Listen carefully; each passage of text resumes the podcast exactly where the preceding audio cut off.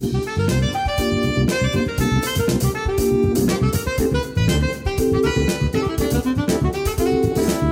国のリスナーの皆さんこんばんは。内田まさです。金曜日のこの時間は夜トレをお送りしていきます。今日も夜トレは FX 投資家を応援していきますよ。それではメンバーのご紹介です。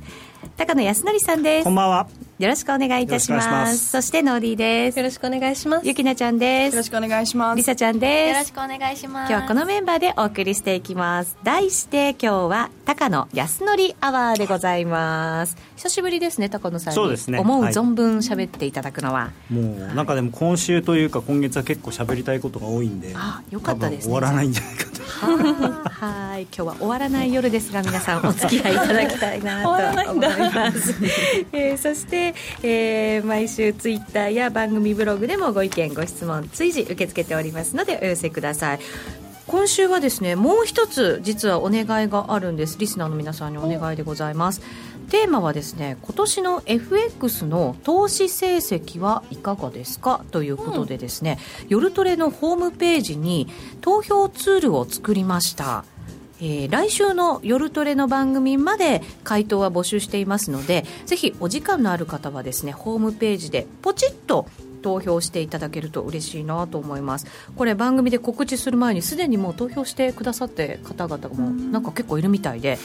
ちょっと負け越しの方が多かったかな、ね、あれでもちょっとねあの利益出てますっていうのと、負け越してますっていうのとしかないんで、うん、すごく儲かってますとかっていう なんでないのかな私今年プラス。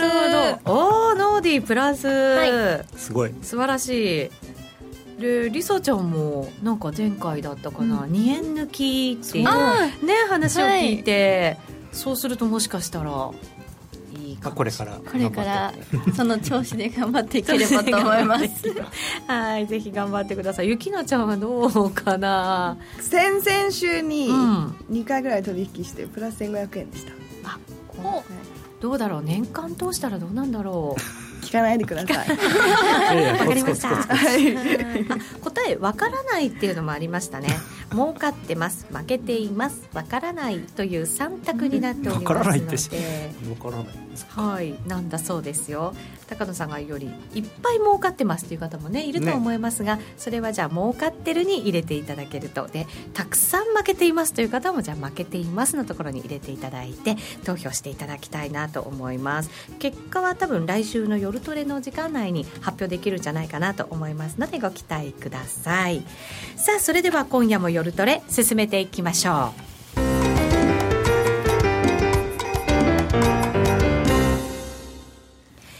さあそれでは今日は高野康則アワーでお送りしていきたいと思います、はい、改めてよろしくお願いします。もう高野さん喋りたいことがたくさんあるとそうですね、はい、ね、やっぱり一番は原油ですか？そうですね、まあ、今週っていうことを考えると、やっぱりどうしてもこの話をしなきゃいけないなと思って、はい。まあ、あの OPEC、もともと非公式会合だったんですが、これ、あなんか臨時会合に格上げされたっていう話もあったんですけど、ねえ。ー、まあ、よくわからないんで、まあ、その名前はね、なんでもいいんですけど、まあ、加盟14か国の原油生産量を日量3250万から3300万バレルに制限することで合意したというニュースで、まあ、48ドルぐらいまで買われたんですかね、昨日、はい、ただ、えー、っとですねまあ、それで一応、その事実としてはですねこの生産枠というのを設定したのが去年の12月以来、うん、で減産をしたのはなんとリーマンショックの2008年以来ということで。8年ぶり？はい減産は。ただあのまあ、その後もですね一応生産枠というのはあって総量いくらぐらいっていうふうにずっとやってたんですけれども、まあ、あのそれがあのなくなってたやつを復活させたと。でただ、前回の実はその枠っていうのは3000万バレルだったんですね、日量、だからその後に増えた分をまあ追認したような形にはなってるんですね。あの、今までは増産凍結になればいい方だっていうふうに思われてたのが、まあ、そうですね。っていうか、うん、正直、あの一昨日ですか、に合意するとは誰も思ってなかったんで、サプライズはサプライズなんですけれども、はい、まあ、10月に正式決定ということで、でただですね、まあ、減産は減産なんですけど、実はその8月の生産量っていうのは3324万バレルなんですね、日量で、まあ、約なんですけど、まだ速報ベースですけれども、それを考えると、この上限の3300万バレルだと24万バレルしか減らないんで、うん、まあ、ちょっと誤差の範囲かなと、だからまあ現状維持ぐらいの感じで見てた方がいいのかなと思うのと、うん、あと、これ実は非常にこう、なんていうのかな、ちょっと時間稼ぎ的なイメージが強くて、なんでかっていうと、全部で3300万バレル、14か国でっていうのは決めたんですよね、一応。うんでも誰が減らすかとか誰がいくらなんどのぐらいにするっていうのは全く何も決まってないんですよ、うん、総論賛成各論反対になって結局まとまらないっていう可能性も結構あるんですよね。コメントにも減産といってもイランの増産を含めれば増産になるんじゃないかまあ、だからイランも一応入って、これをあれになってるので、14か国の中に、はいはい、入ってるんですけど、うん、ただ、あの他のサウジとかですね、他の国があの結構、まあ、生産枠いっぱいぐらい作まあ、その能力いっぱいぐらいまで算出してるんですよね。でイランとかはまだそこまでいってないんで、そうすると、なんか現状維持っていうのは、なんかずるいんじゃないかっていう話にもなりかねないですし、当然まあ、イランは自分とか増やして、サウジが減らすんだろうって思ってるでしょうし、サウジはいや、うちは今のまんまだよと、お前ら減らせよと思ってるかもしれないんで。その辺を考えるとですね実際にはそのきちんと割あの割り当てができるのかどうかっていうのが一つと割り当て決めたとしてそれが 守られるのかっていうのもあるわけですよ。自主規制ですからね所詮ね。はい、であとロシアがここ入ってないんでロシアはあのもうガンガン出すぜっていう 姿勢を崩してない。イランとかもそうですか？イランは入ってる。入ってる。はい。ロシアは入ってない。入ってない。もともと中東の14か国が、うん、あ中東の国が中心のものなので、であともう一つ問題があの中国なんかのあの需要の予測が出てるんですけど、やっぱり減ってるんですよね。中国まだまだ景気的に厳しいということ、ね、まあその一つは景気として厳しいのもありますし、一つは要するに無駄遣いが減ってるっていうのも多分あるので、あのまあ、当然、その技術があの革新されが続けば、だんだんだんだんその必要な、同じものを作るのに必要なエネルギーの量って減るはずなんで、そうですね、あとは全体的にこう世界的にエコの方に向かってるっていう流れもありますね。そ、ねはい、それを考えるとその、まあたとえこの合意の通りの数字になったとしても、じゃあそれで大きく原油上がるのかっていう問題があるんですよね、実際50ドル以上になってくると、シェールがまたあの稼働が増えるので、そうなると、結局、その値段高くなっても、儲かるのはシェールの会社ばっかりと。でサウジなんか下手して、まあ、この数字を守るんだとすれば自分たちは量も増やせないしで値段もそんなに上がらない。じゃあ何のためにこれをやってるんだと。それだったらちょっと安くてもいっぱい作っちゃった方が結局見入りは多いんじゃないかっていうそういうのもあるわけですよね。これでじゃあ本当に運用されていくのかどうかですよね。そうですね。はい。あ、それでですね。ただ12月に見ていかなければいけない。うん、10月。はい。10月。はい。でちょっと後でそうだチャートはやっぱり後にしましょう。あの面白いのがいろいろあるので原油に関しては、はい、原油、後ほどチャートを分析いただける、ということですね、なんか面白いチャートということですから。はい、ご期待ください、であとはですね、まあ割とホットな話としては、えー、大統領候補のテレビ討論会、はい、これがですねなかなかくせ者でしてまああのー確か僕も見たんですけど、まあ、まだあの最後の方見れてないんですけど長いんでね、うん、確かにあのやっぱりこうクリントンさん慣れてるなっていう感じですよね。迫力がやっぱりありましたよね、うん、堂々としてるし、ええ、ただねあの薄ら笑いはちょっと僕的には好感度低いんですよ、ね、話題になってましたよね「へい」みたいな感じで。なんかねすごいバカにしてるっていうかすごい見下したような笑い方が多くて僕は好感度低かったんですよ。でただトランプさんはトランプさんでやっぱ焦ってる感じが出ちゃってるし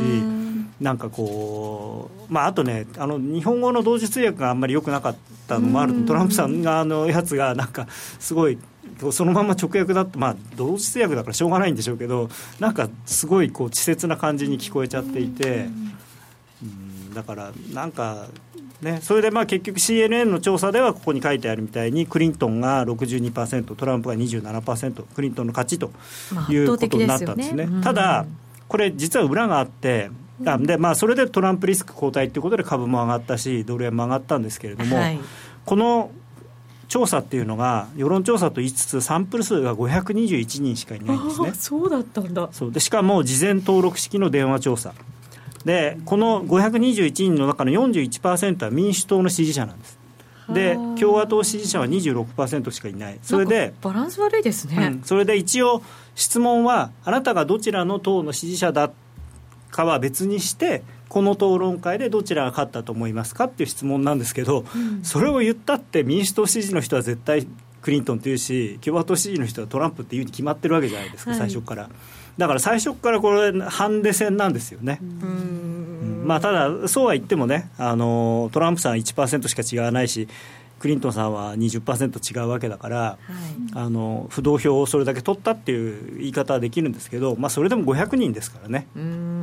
で一方ネットでいろいろ調査があってこれが全然違う、ね、そう全然違うんですよ。この特に CNBC なんて割とまともなニュースまともなというか 割とじゃなくてすごくまともな CNN よりも経済という意味では、まあ、これ日本でいう日経みたいなところですからね、でそこだとクリントンさんが33%トランプが67、まあ、ただこれももちろんネットなんで、あのー難しい部分はあるんですけどね、ただ、あとタイム誌っていう、まあ、これ、非常に権威のある雑誌ですから、そこでもトランプさん55%、クリントンさん45、でこの保守系ニュースサイトのドラッジレポートって、まあ、これはちょっとね、非常にあれなんですけど、あごめんなさい、これ逆数字、書き間違えてる僕が、トランプさん82%なんです。で18%があのクリントンさんなんです。ってことは圧倒的なんですよ。圧倒的。でしかもこの3つは100万件超えてるんです全部。投票が。数が多いんですね。だからどっちが本当なのかなと。うん。確かに公平に見ればあのクリントンさんの方は政治家としてまあなんていうのかな。振る舞いとしてはまあ良かったんですけどこれひどいな。一番ひどいのを私は間違えて書いている、はい、一番下ちょっと数字が逆、はい、数字逆です。すいません、はい、トランプさん圧勝です。だから、はいその旧来の要するに政治家というものに対して要するに嫌気をがさしていて、うん、その変化を求める人にとってはあの、うん、クリンヒラリーさんの態度っていうのはもしかしたらマイナスに移ったのかもしれないですよね。うん、高野さんが感じたように、うん、そうですね、ただちょっとトランプさんもうちょっと頑張れって思いましたけどね。もうちょっと準備しろよっていう、まだ次がありますからね。そこまででまあ立て直してくるでしょうしそうなった場合どういう数字が出てくるんでしょうね。ねこれだからもう本当に投票の当日までっていうか開票してみないと分かんないっていう状況が続くのかもしれないんで、うん、そうなるとリスクオフになりやすいんでちょっと怖いですよね。そうですね。なかなか動きづらくもなりますね、うん、本当に分からないただね、これ、どっちが勝っても当初の反応は円高にしか多分ならないんですよ、円安にはなかなかならない。どっちが勝ってもですか、うん、あの通商政策的には、クリントンさんも決して日本に優しい人ではないですし、で TPP 見直しっていうのは両方とも一緒だし。あのあとはその政権が変わると基本的にはアメリカの景気を良くしたい株を上げたいっていうインセンティブが働くのでそのためにはドル安の方がいいんですよね。あの日本がアベノミクスだって言って安倍さんが出てきて円安にしてほら景気良くなったでしょっていうのと同じで、うん、アメリカもやっぱりドル安にした方がであの覚えてらっしゃると思うんですけどオバマさんが大統領になって最初に要するにあの輸出を2倍にするって言っても明らかなドル安政策を取って、うん、でドル円があと70円まで下がったわけですから、うん、それと同じようなことが起こる可能性もあると。でその後どうなるのかっていうのでは見方がかなり分かれててやっぱりあのやっぱクリントンはちゃんとしてるから大丈夫だけどトランプになったらめちゃくちゃなことになるっていう人もいるし、うん、一方ではやっぱり共和そうは言ってもですね共和党の基本的な政策をちょっと過激にしただけなんですよトランプさんの言ってる、うん、まあそのメキシコの壁とかねそういうのは別にしてですけど。あの税金の話とかもあの減税しようっていうのは共和党の共通の考え方なんでで共和党をもともと支持しているエコノミストなんかはやっぱりそのトランプさんのやり方の方がアメリカの景気にとってはいいっていうふうに言っていて、うん、長期的に見れば一回下がってもドル買いの要因なんじゃないかっていう人も結構いるんですよね。うんうん、長期的に見れば、あこれはちょっと11月まで本当になんとなく目が離せないね。そ、ね、の後もだから実際どうなるのかですよね。トランプさんがなってもクリントンさんがなってもどういう政策を取ってくるのかっていうのも見なきゃいけないし、はい、だから本当に今回の大統領選挙ほど為替に影響がありそうなのがなかなか今までなかったような気もします、ね、そうですか、まあ、結果的にはオバマさんのドル安政策ものすごかったんですけど、うん、今ってこうアメリカがそれでも世界の中では、景気が、そうですね。いい方じゃないですか、ね、まあまあ先に良くなったところですね、はい、で日本ヨーロッパなかなかやっぱり上に行けないっていう中で、そういう政策が取れるのかどうなのかっていうところ、ね、まあ、でも今ねヨーロッパは実はもうかなり景気いいんですよ、えー、まあ、ただ、そのブレグジットの影響でどうなるのかわからないっていうのはあるんですけど、少なくともブレグジット前までは、ドイツなんかものすごく景気が良かったんですね。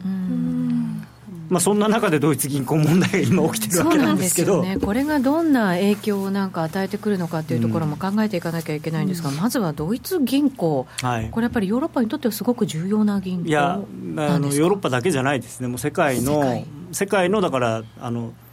西の横綱、どっちどっちが強いの、東と西、東か。東の横綱が JP モルガンチェイスで余計なこと言えない。間違った西の横綱が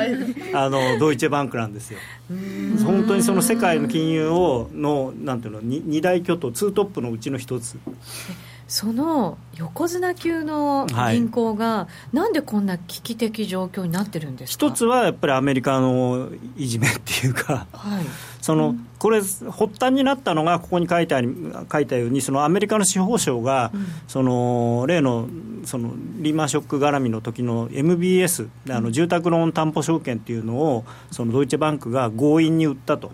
要するにちゃんとリスクの説明をしないで売ったと。いうようなことでその罰金を取ろうとしてる。でそれってアメリカの銀行からも取ってるんですよ。であのイギリスの銀行からも取ってる。ところがなんかドイツバンクだけ桁が違うんですよね。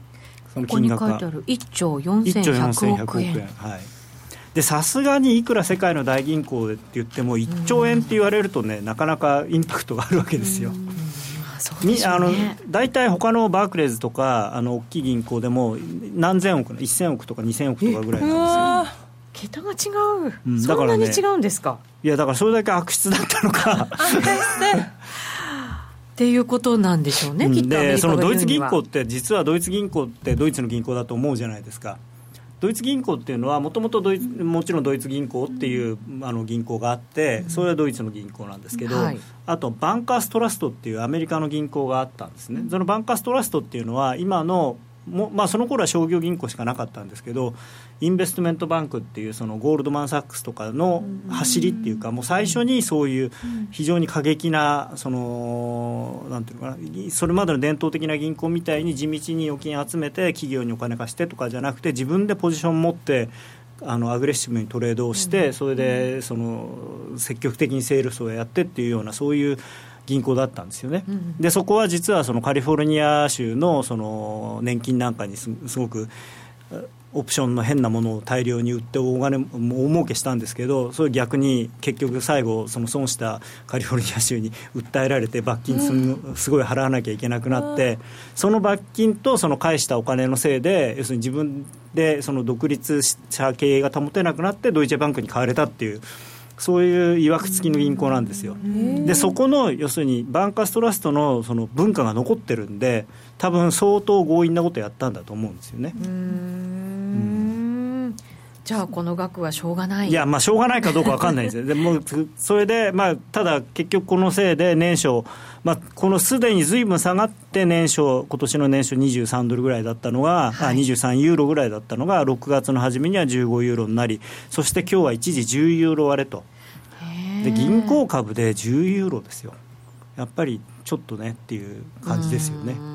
他はやっぱりもっと高いんですよね。そうですね。だからもともとこの22.8っていうのもずいぶん下がってこの値段ですからね。銀行の中でもこれだって安い方だったまああのいやまあそのただね株数が多いですから、うん、まあ、一概にそのあの、うん、なんていうの株って、うん、値段だけじゃ値段だけじゃ分かんないですけど。ねただ10ユーロっていうのはちょっとねいくらなんでもっていうのはあるわけでだから東京三菱 UFJ の株が100円とかっていうそういうイメージですからね。うんこれでもどうなんですか？こうドイツであるとか他のヨーロッパであるとかっていうのはそのドイツ銀行をこう支援しようとしているんですか？でそこがですね、ええ、問題でメルケル首相は、まあ、今週の頭というか週末ドイツ銀行への公的支援の可能性を排除というニュースが出て、うん、まあ、これがまあ今週さらにその下が決定的に下がった理由の一つなんですけど、はい、であとはそのまあアメリカの司法省から訴えられてるんであの普通に考えるとっていうかまあ ドイツの政府がちょっと口聞いてくれてもいいんじゃないっていう考え方もあるわけですよ。うんはい、でそういうことも介入はしないっていうふうにはっきり言っちゃっていてでこれなんでかっていうと実は来年あのドイツは選挙があるわけですよ。はいで今年のあの地方ドイツの地方選挙であのメルケルさんのキリスト教民主党っていうのがあのすごい苦戦してるんですよねあっちこっちで負けてますねだからなんとかその人気を取らなきゃいけないんだけど銀行支援ってすごくねあの評判悪い、うん。あのリーマンショックの後とかもいろんな国が銀行の支援をしたんだけど結局そうするとなんで銀行にそんな私たちの税金使わなきゃいけないんだと、うん、他の企業は助けないのになんで銀行銀行は経営失敗しても自分で責任取らないで全部政府に面倒見てもらってうちの会社はなんで潰れなきゃいけないんだみたいなねそういう国民感情的にその大きい金融機関を救うっていうのは非常にその政治家にとっては難しいことなんですよね。でもリーマンショックとかってやっぱり世界中が苦しいんだじゃないですか、うん、であれがあったからこそやっぱり金融機関って救わないと大変なことになるよっていうのって、多くの人がやっぱり実感として分かってるはずですよ、ね。まあ、ただ逆あの、だからこそアメリカなんかでは、大きすぎて潰せないっていうのをなくそうっていうんで、うん、その銀行分割しなきゃいけないんじゃないかとかっていう、あのだからグラスティーガルス法っていうあの、州を超えて営業しちゃいけないっていうのをまた復活させようなんて話も出てるぐらいで、やっぱりあの一極集中って確かに危ないんですよねすごく。でこれだけ株価安くなっちゃうと、うん、あのお金をなんとかしなきゃいけないって言っても増資って言ってもすごくなかなか難しいわけですよ。株ちょっとやそっと発行しても要するに1株当たり10ユーロにしかならないわけですから、うん、あんまりお金にならなくてしかも株数がすごく増えちゃうんで、はい、やっぱ既存の株主に対してのそのなんていうのかなあの、ダメージが非常に大きくなってしまうんで難しいと。であともう一つそのコメルツ銀行ってドイツの2番目に大きい銀行があるんですけどそこもその、9600人の人員削減を発表っていうような話も出てて、そっちも大変。そうだからでこのコメルツ銀行とドイツ銀行が合併するっていう話が実はちょっとあったんですよね。でそれであ。のそれを聞いてますますその売りになったわけですよ。あんコメルツなんかと合併しなきゃいけないぐらい大変なんだと。うん。結局だ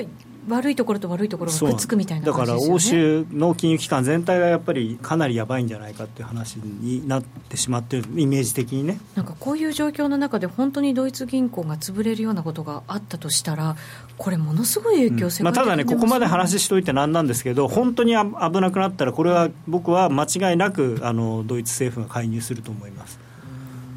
これはもう潰せないもうこれを潰すっていうのはだからリーマンの100倍ぐらいのインパクトがあるんで ちょっといくらなんでめちゃめちゃ大きいい。や大変なことになりますよね、うん、でもどうなんですか？こうヨヨーロッパって何か動こうとするとこう時間がかかるじゃないですか決めていくのに。それがドイツは簡単に動けるもんなんですか？あの一つは、ええ、あの EU の規定で、その自国のそういう金融機関を救うのにその政府がお金を出すことっていうのは一応禁じられてるんですよね、うん、本当は、はい、ECB がやることなんで。ただそれは言ってらんないと思うんですよ。もう他の EU の国だってじゃあドイツバンク潰していいんですかって言われてあどうぞっていう人はいないんですよね。うん、よね。ただねちょっと面白いのがあって、うん、トルコね、はい、トルコがいやドイツバンク買えばいいじゃんって言い出してるんですトルコがですか、トルトルコのエルドアン大統領のその経,、経済なんていうのかな顧問みたいな人が、ヨーロッパ一の銀行がトルコの銀行になったら大変にいいことじゃないかと。この、ね、株価安くなってるのを機会に、ぜひそのトルコのそのソブリンウェルファンドとか、民間の資金とかをもうそこに集めて、ドイツバンクを買収しようって。買えるだけのそんな力があるんですか？いやいや、まあ、結構あるかもしれないですよ、よくわかんないですけど。そうですか、トルコだってね、うん、国内、メタメタな感じになってますまあ、だからこそ、ドイツ銀行買っちゃえみたいな。だって銀行買っても別にやることないですしね。そう。で実はただそうそうなんですよ。確かにドイツ銀行はヨーロッパ一の銀行なんですけど規模はね、はい、あの収益性が非常に悪化しちゃってるんですよね。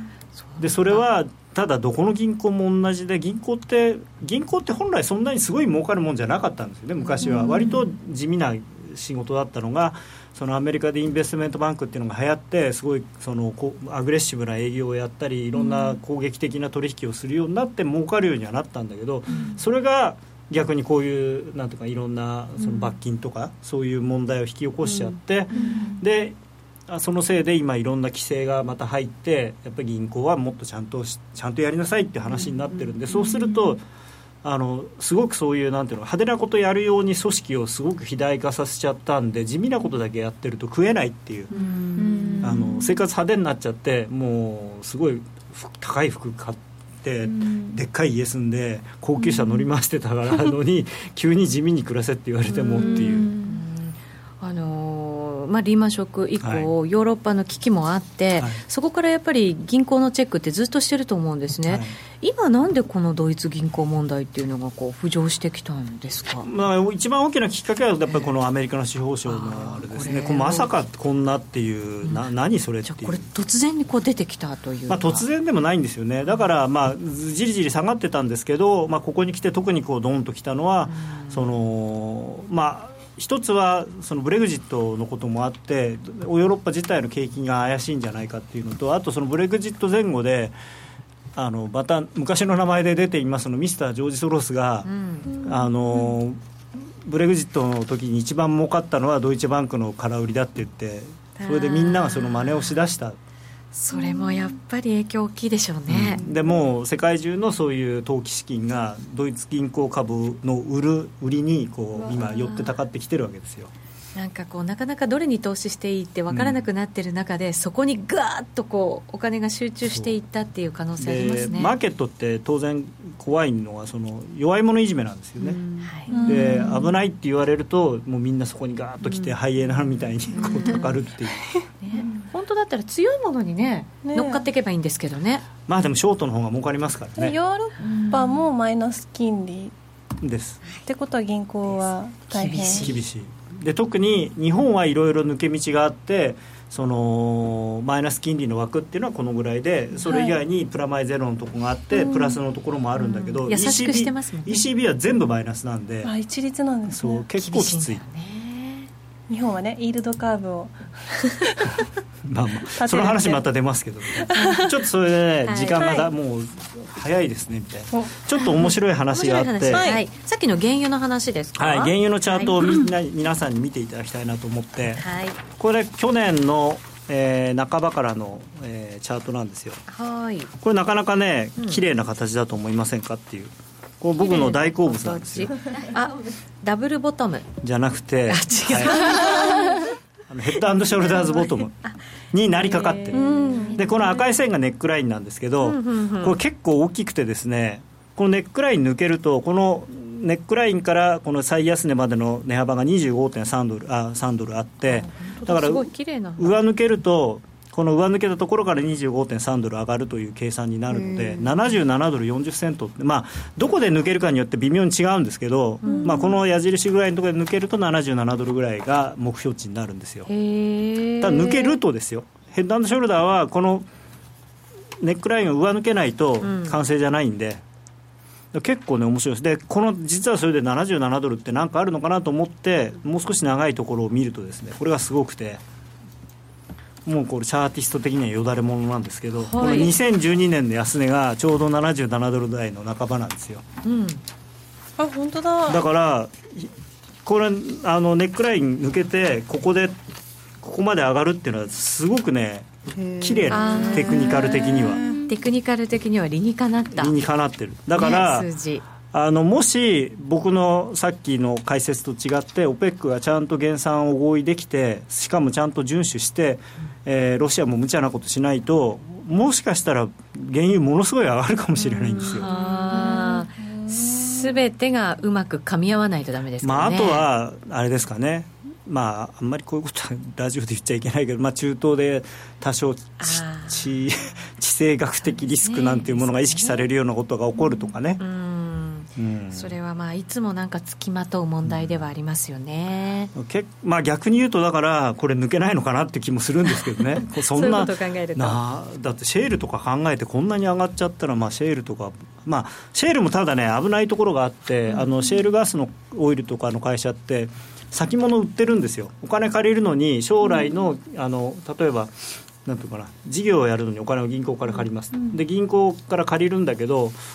その将来果たしてそのいくらの収入になるかわからない、あの要するに自分が売ってるものの値段が上がったり下がったりするんで。だから、先物っていう商品先物っていうのである程度値段を確定しろっていうふうに言われて言われる。だから例えば50ドルなら50ドルで1年後に石油を売る契約とかをしちゃってる。だか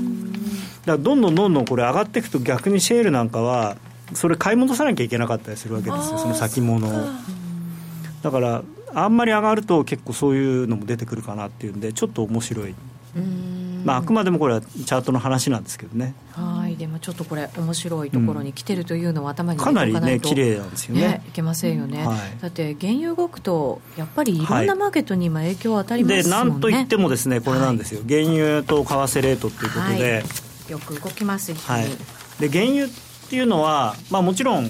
あの商品なんですけれども、はい、まあ、国際非常にその世界的な商品なんで金と原油っていうのは通貨に近いもの、側面があってだから原油の値段っていうのはドルかドル何ドルっていうふうに出るんだそれって原油ドルユーロドルとかと同じで原油のアゲンストドルっていうそういう考え方が成り立ってだから原油が上がるってことはドルが下がるっていうことになるでこれ原油とユーロドルの相場なんですけどまあもちろんねあの完全にシンクロはしてないですけど結構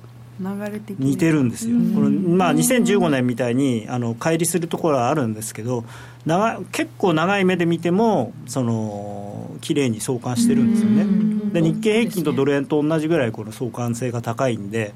だこれは、まあ、さっきみたいにこう原油が上上に抜けていくとですねユーロドルも1.25とかね。それであの底打ち宣言が 花開くという。なるほど。ネタとしてはね結構面白いんですよね。よくどっちが先って言われますけどね。まあまあでもそういうのはあの、別にどっちが先とかいうことじゃなくて、うん、やっぱり一緒になってこう先になったり後になったりしながらこう、上がっていく上がる時はね、うん、そうするとなんかアメリカのその金利の政策なんかもこれには影響してくるっていうことになるんですかね、どうなんですか、まあ、でも原油が上がるとね、インフレ率は当然、世界中、その先進国を中心に上がりますから、はい、そういう意味では金利は上げやすくなるんですけどね。そうすると、ドルも上がっていく。まあ、ドルはでも下がるんですあドルは下がる全般的には、ね、そうだそうだ。そういうことになるんですね、はい、ただ不思議な感じがしちゃいますこの原油相場と為替レートっていうのをちょっとまとめたんですけど、うんはい、原油相場は今言ったみたいに原油ドルなので原油の上昇っていうのはその反対にドル安があると、うん、だから全般的にはドルは下がる、うん、でただ原油っていうのはコモディティ要するに商品、はい、リスク資産なんですね。でリスク資産の値段が上がる。原油が上がるイコールリスク資産価格が上昇する。っていうのはリスク先行になる、うん、でリスク先行って円安なんですよ。そうですね、リスク嫌がる時は円高になりますからね。だから原油相場が上がるっていうのはドル安なんだけど円安なんです、うん、それって日本が一番大変になる時じゃない 大変っていうかいやいやだって円安になったら嬉しいじゃん日本は。ああそっかそっか。円安になったら、うん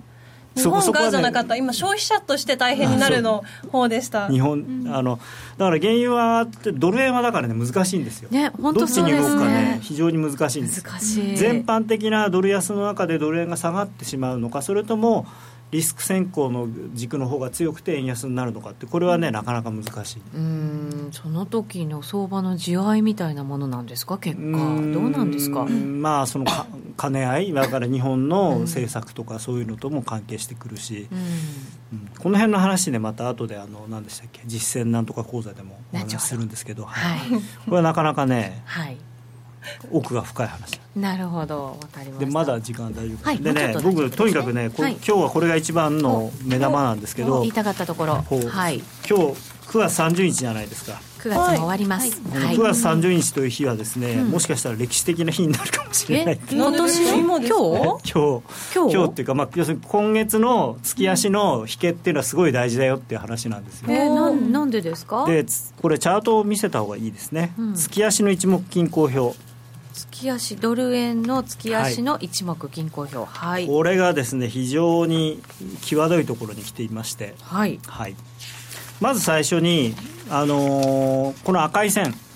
うん、上から降りてきてる赤い線。これ転換線なんですね、はい、でこの青い線が基準線、うん、でこの赤い線が青い線を下に切れてます。あの上から下に突っ切ってますよね、うんここれって一つの売りサインなんですよ。売りサインっていうとあの細田さんに怒られちゃいますけど。デッドクロス的な感じ相場が下がるよっていう一つのサインなんですね、はい、で実際まあ下がってきてるからクロスするっていうのもあるんですけど、まあ下がってますよねその分、うん、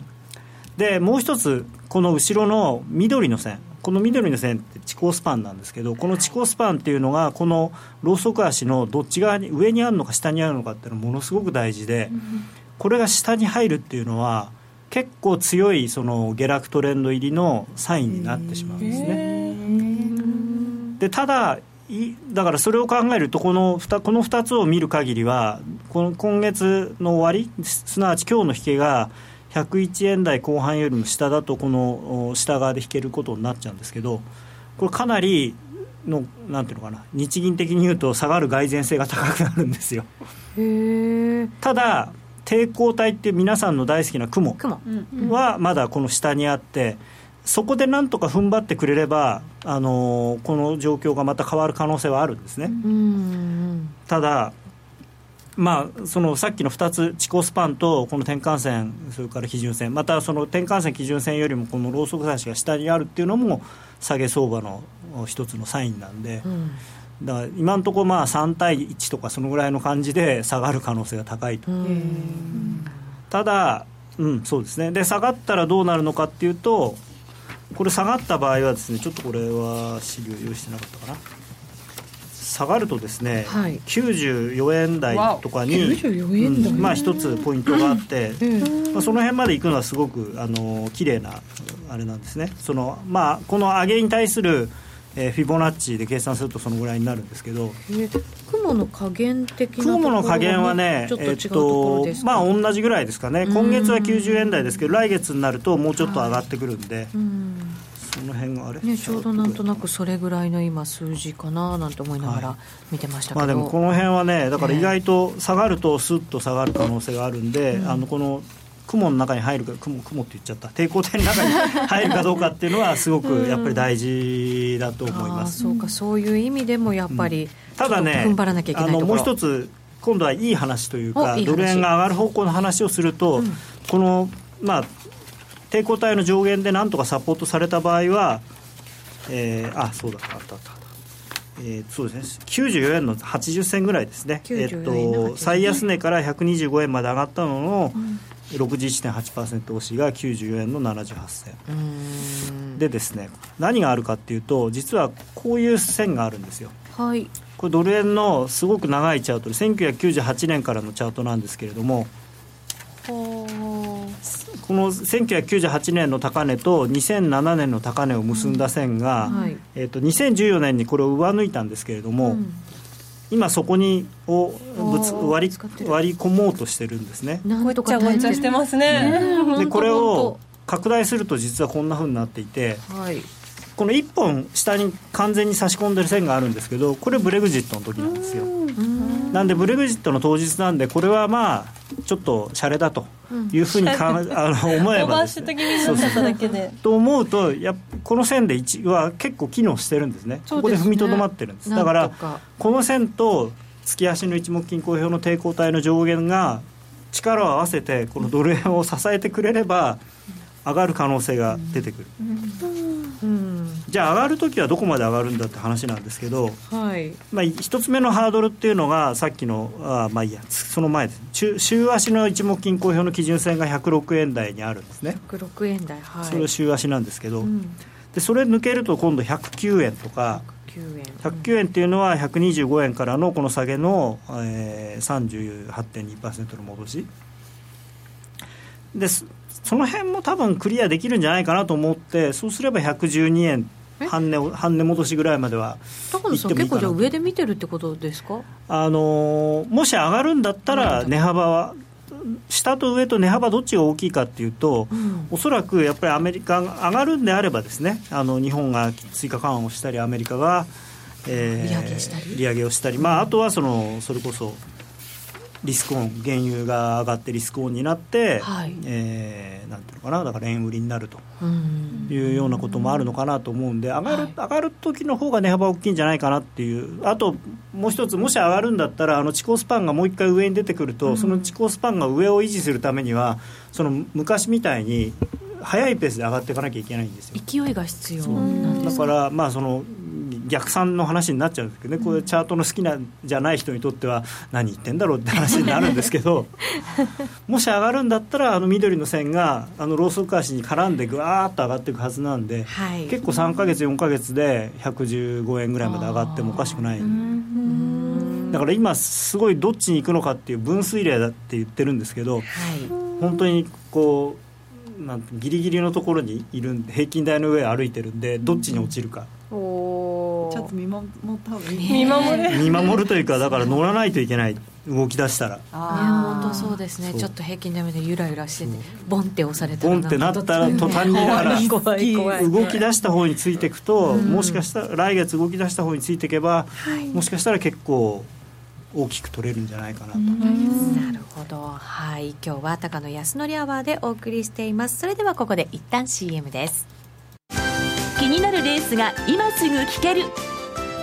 ラジオ日経のレース実況をナビダイヤルでお届けします。開催日のレースはライブで3ヶ月前までのレースは録音でいつでも聞けます。電話番号は0570-008460 0570-008460 0570を走ろうと覚えてください。情報量無料かかるのは通話料のみ。ガイダンスに従ってご利用ください。ラジオ日経では好評の日本酒のワークショップを10月29日、11月12日土曜日に実施。自ら米作りをする蔵、すべてのお酒を純米大吟醸にする蔵など、こだわりの蔵元に直接学べ交流できるめったにない機会です。お土産付きで利き酒もたっぷりとお楽しみいただけます。お申し込みお問い合わせは、ラジオ日経日本酒をインターネットで検索、ホームページからどうぞ。教えて高野さん。教えて高野さん。ここからは夜トレガールズの実践トレード上達のために高野さんのトレードドリルをお送りしていきますが今日はちょっとね、はい、あの今まで難しい話になっちゃったんで、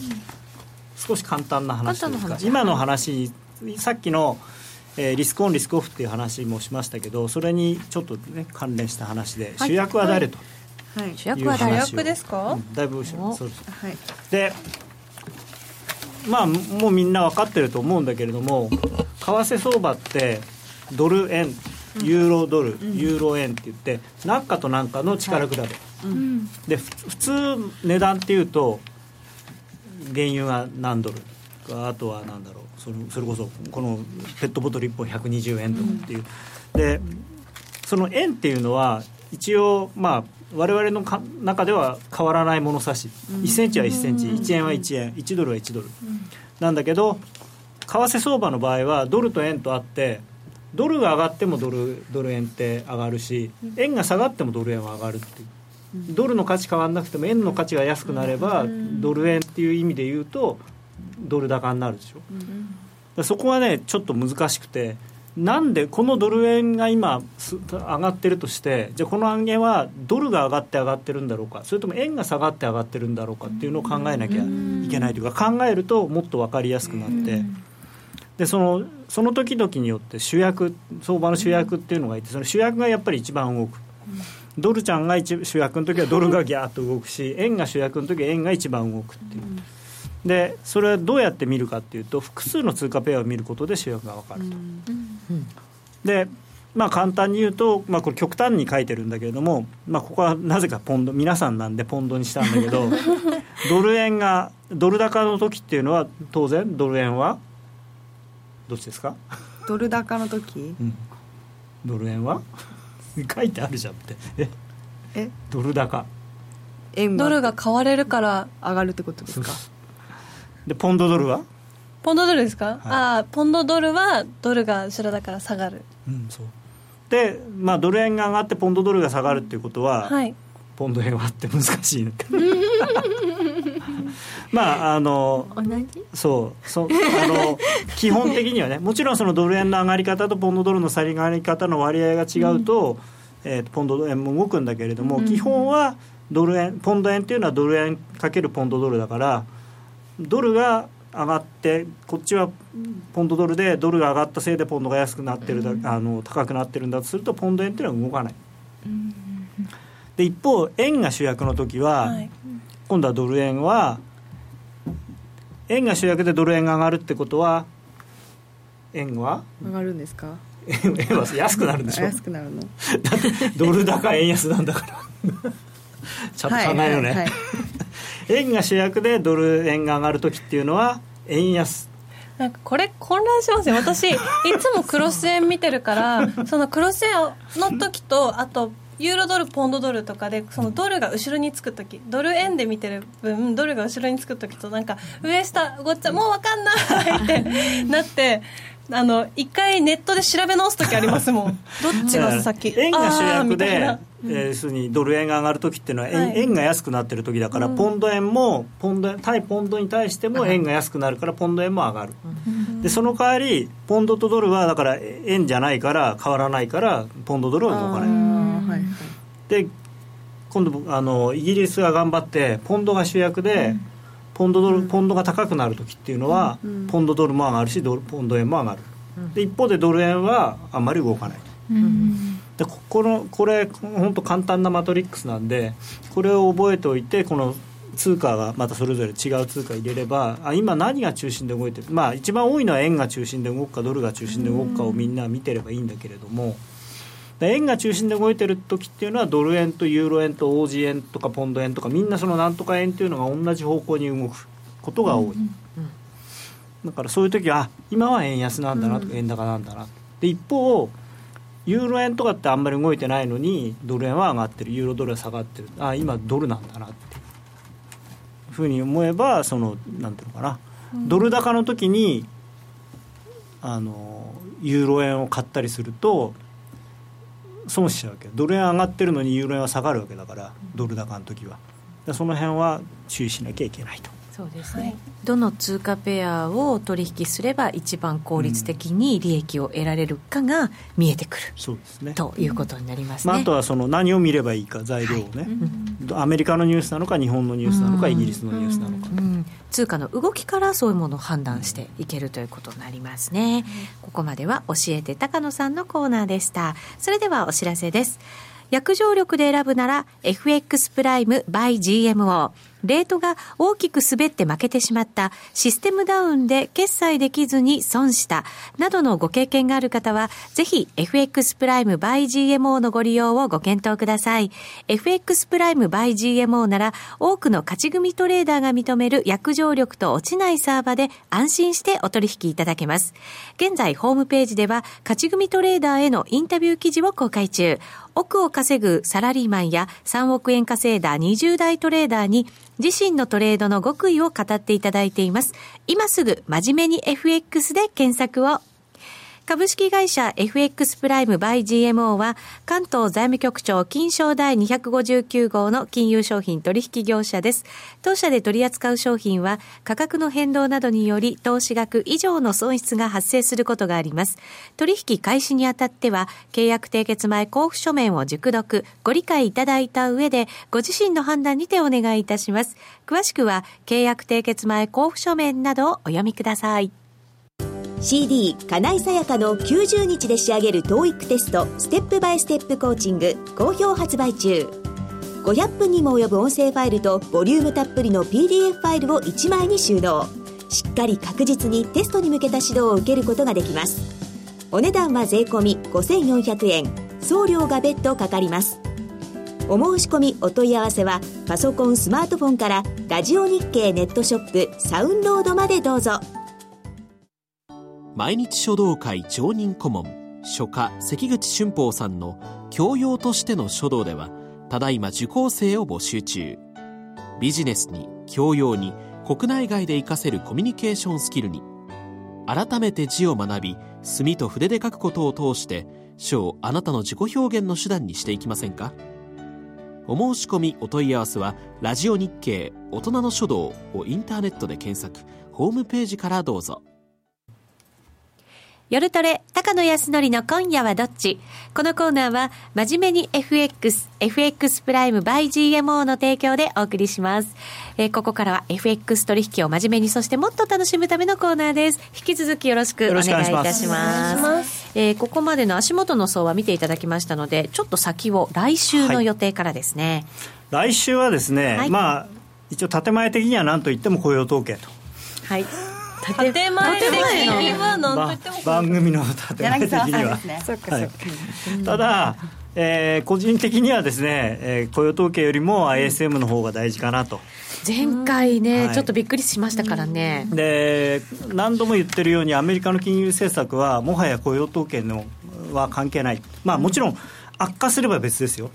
はい、あのどんどん悪くなっていくような状況にもし変わって要するにトレンドが変わってしまったら雇用統計ものすごく大きいですけど少なくとも次のあの動きが追加利上げだとすればそれを前提に考えると雇用統計はもう、うん、終わり終わりっていうかもう、だから要するにハードルもすでに超えてるので、もう丸なんですよ。OK なるほどアメリカの金融政策は雇用と、えー、金金利という2つのそのものを追い求めてるんでこっちはもう丸出てるんですよね、ゴーサイン出てる、もう合格。合格。ただこっちが合格になってなくてそれをのためにはですねやっぱりこの ISM が先月非常に良くなかったんでまあ、一応予想はあの非製造業も製造業も回復の方向なんでい。いんですけどこれ万が一2つとも弱い数字なんか出たらいやもうこれ年内利上げ無理なんじゃないか、うん、むしろ次利下げみたいな話になるならないとも限らない。うんやっぱりこう利上げするためには雇用は OK だけどその他のものもやっぱり良くなってないとそこはゴーサインが出ない、まあ、まああのインフレ率が上がらないですけどこれ ISM っていうのは将来にのそのマインドの数字なんで、はい、やっぱりみみんなが将来景気が良くなると思わないと金利って上がらないですから。なるほど。だからこそ重要なんですね、うん、ただねちょっと怪しいのは何ですか？要は経済のことだけじゃないわけじゃないですか。政治のこととかもあるわけですよ、うん、特に製造業とか非製造業。でトランプさんがちょっとこう頑張っ、はい、8月結構頑張ったじゃないですか。っていうことはあのこのアンケートを取った時にいやこれトランプさんになったらまずいんじゃないのかみたいにみんなが思ってるとすると、うん、思ったより数字が弱いかもしれない。なるほどね、うん、そうかそういう時期だからまたそういうものも加わってきちゃうんですね。だあの今日取ればあの今日というかこの間の第1回の討論会終わってすぐにアンケート取れば、もしかしたらすごくいい数字が出たのかもしれないんですけど、はい、まあでも微妙ですよね。だってトランプさんはあの法人税を思いっきり15%にするって言ってるわけだから下げるってこと、ね、あの製造業なんかにとっては非常にフェーバーな話なんですよね。だから企業にとっては、まあ、うんいい場面の方が多くなるのかな、アメリカ企業にとってはですけどね、限定で。まあ、でもその税金安くなってもね、貿易とかがこじれたら、誰に売るんだって話もあるんですけどね、うん、だから外交も大事なんですけどね、うん、ちょっとね、この ISM の数字とか、あとはやっぱりドイツドイツ銀行の株価、はい、と原油の相場。は非常に大事ですよね、うん、しばらくなんかその辺になんとなく左右されそうな感じはしますよね、うん、でもなんかやっぱり今日ずっとずっとじゃないですけど取引始まってからドイツ銀行の株の動き見てたんですけど、はい、わあなんかやってるなっていう感じなんですよね。もうだから結構ドッタンバッタン。いかにもこういうそういうなんていうのかな短期の人が売ったり買ったりしておもちゃにされてるような感じの値動きになってて。マネーゲーム的な感じですかある意味。まあだから行くとこまで行かないと終わんないのかなみたいな。結構長い間荒れるんですかねいや結構もし悪い方向に行くんだとすると、結構簡単にもうあとだって10ユーロしかないから1日1ユーロずつ下がってったって10日でた1年間でね。てか1年間もまだ経ってないです。9月が終わるぐらいの時に半分以下になるってすごいですよね。22ユーロから。そう結構まずい。確かにねこれ刺激的な動きしてるんですね。だって銀行の株ですからね。まあそうですよね、まあ、大銀行。どこまで下がれるかって言ってもね。ねそう。ね行くところまで行くのその行くは一体どこなんだろうって思ったりするんですけどね、まあ、だから上がっていく時は多分時間かかると思うで一昨日からそのドイツ銀行の CEO が、えっと、イギリスの子会社、保険会社があるんだけどそこを売ると。だからその手元のお金を厚くするために、そういう中核の要するに本当の銀行業務以外のものに関しては売っていくっていうような方針を出して、それが交換されてバッと上がったんだけどでも結局その分またもう下がっちゃってるから、上がる時はなかなか上がらないかなと。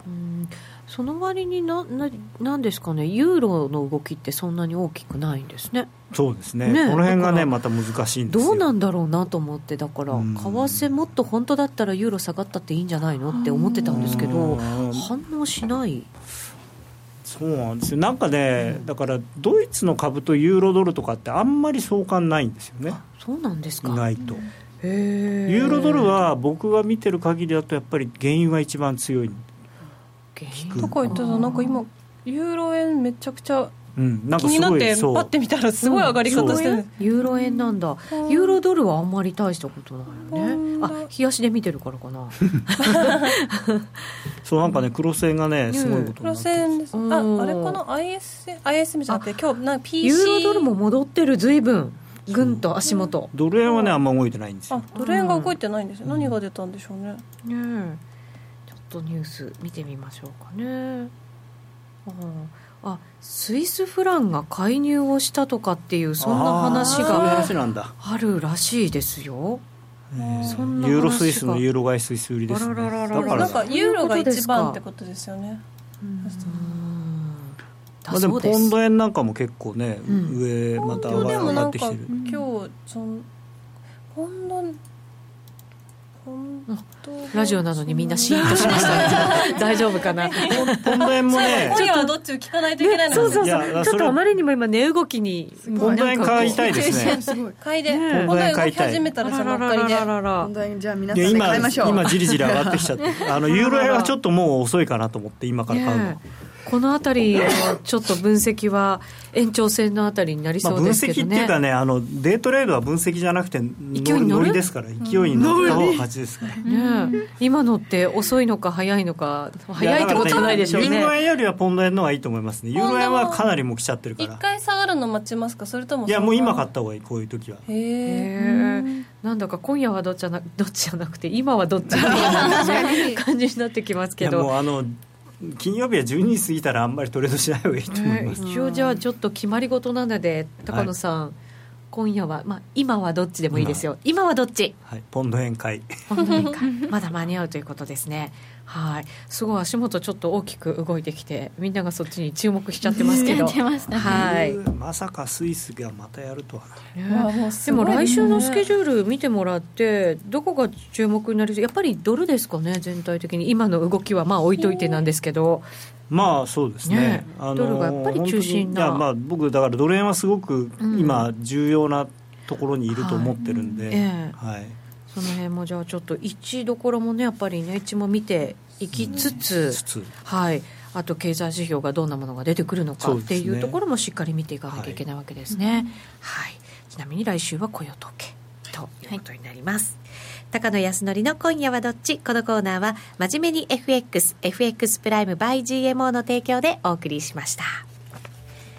さてそろそろ番組もお別れのお時間となりました。ちょっと足元為替が大きく動きましたので最後のところなんとなくバタバタした感じの番組になりましたが この後延長戦もありますのでねユーストリームご覧いただける方は引き続きご覧いただきたいなと思います。金曜日の夜まだまだ続きますのでね一緒に楽しんでいきたいと思います。さあそれではラジオの前の皆さんとはこの辺りでお別れでございます。それでは皆さん良い週末を。さようなら。さようなら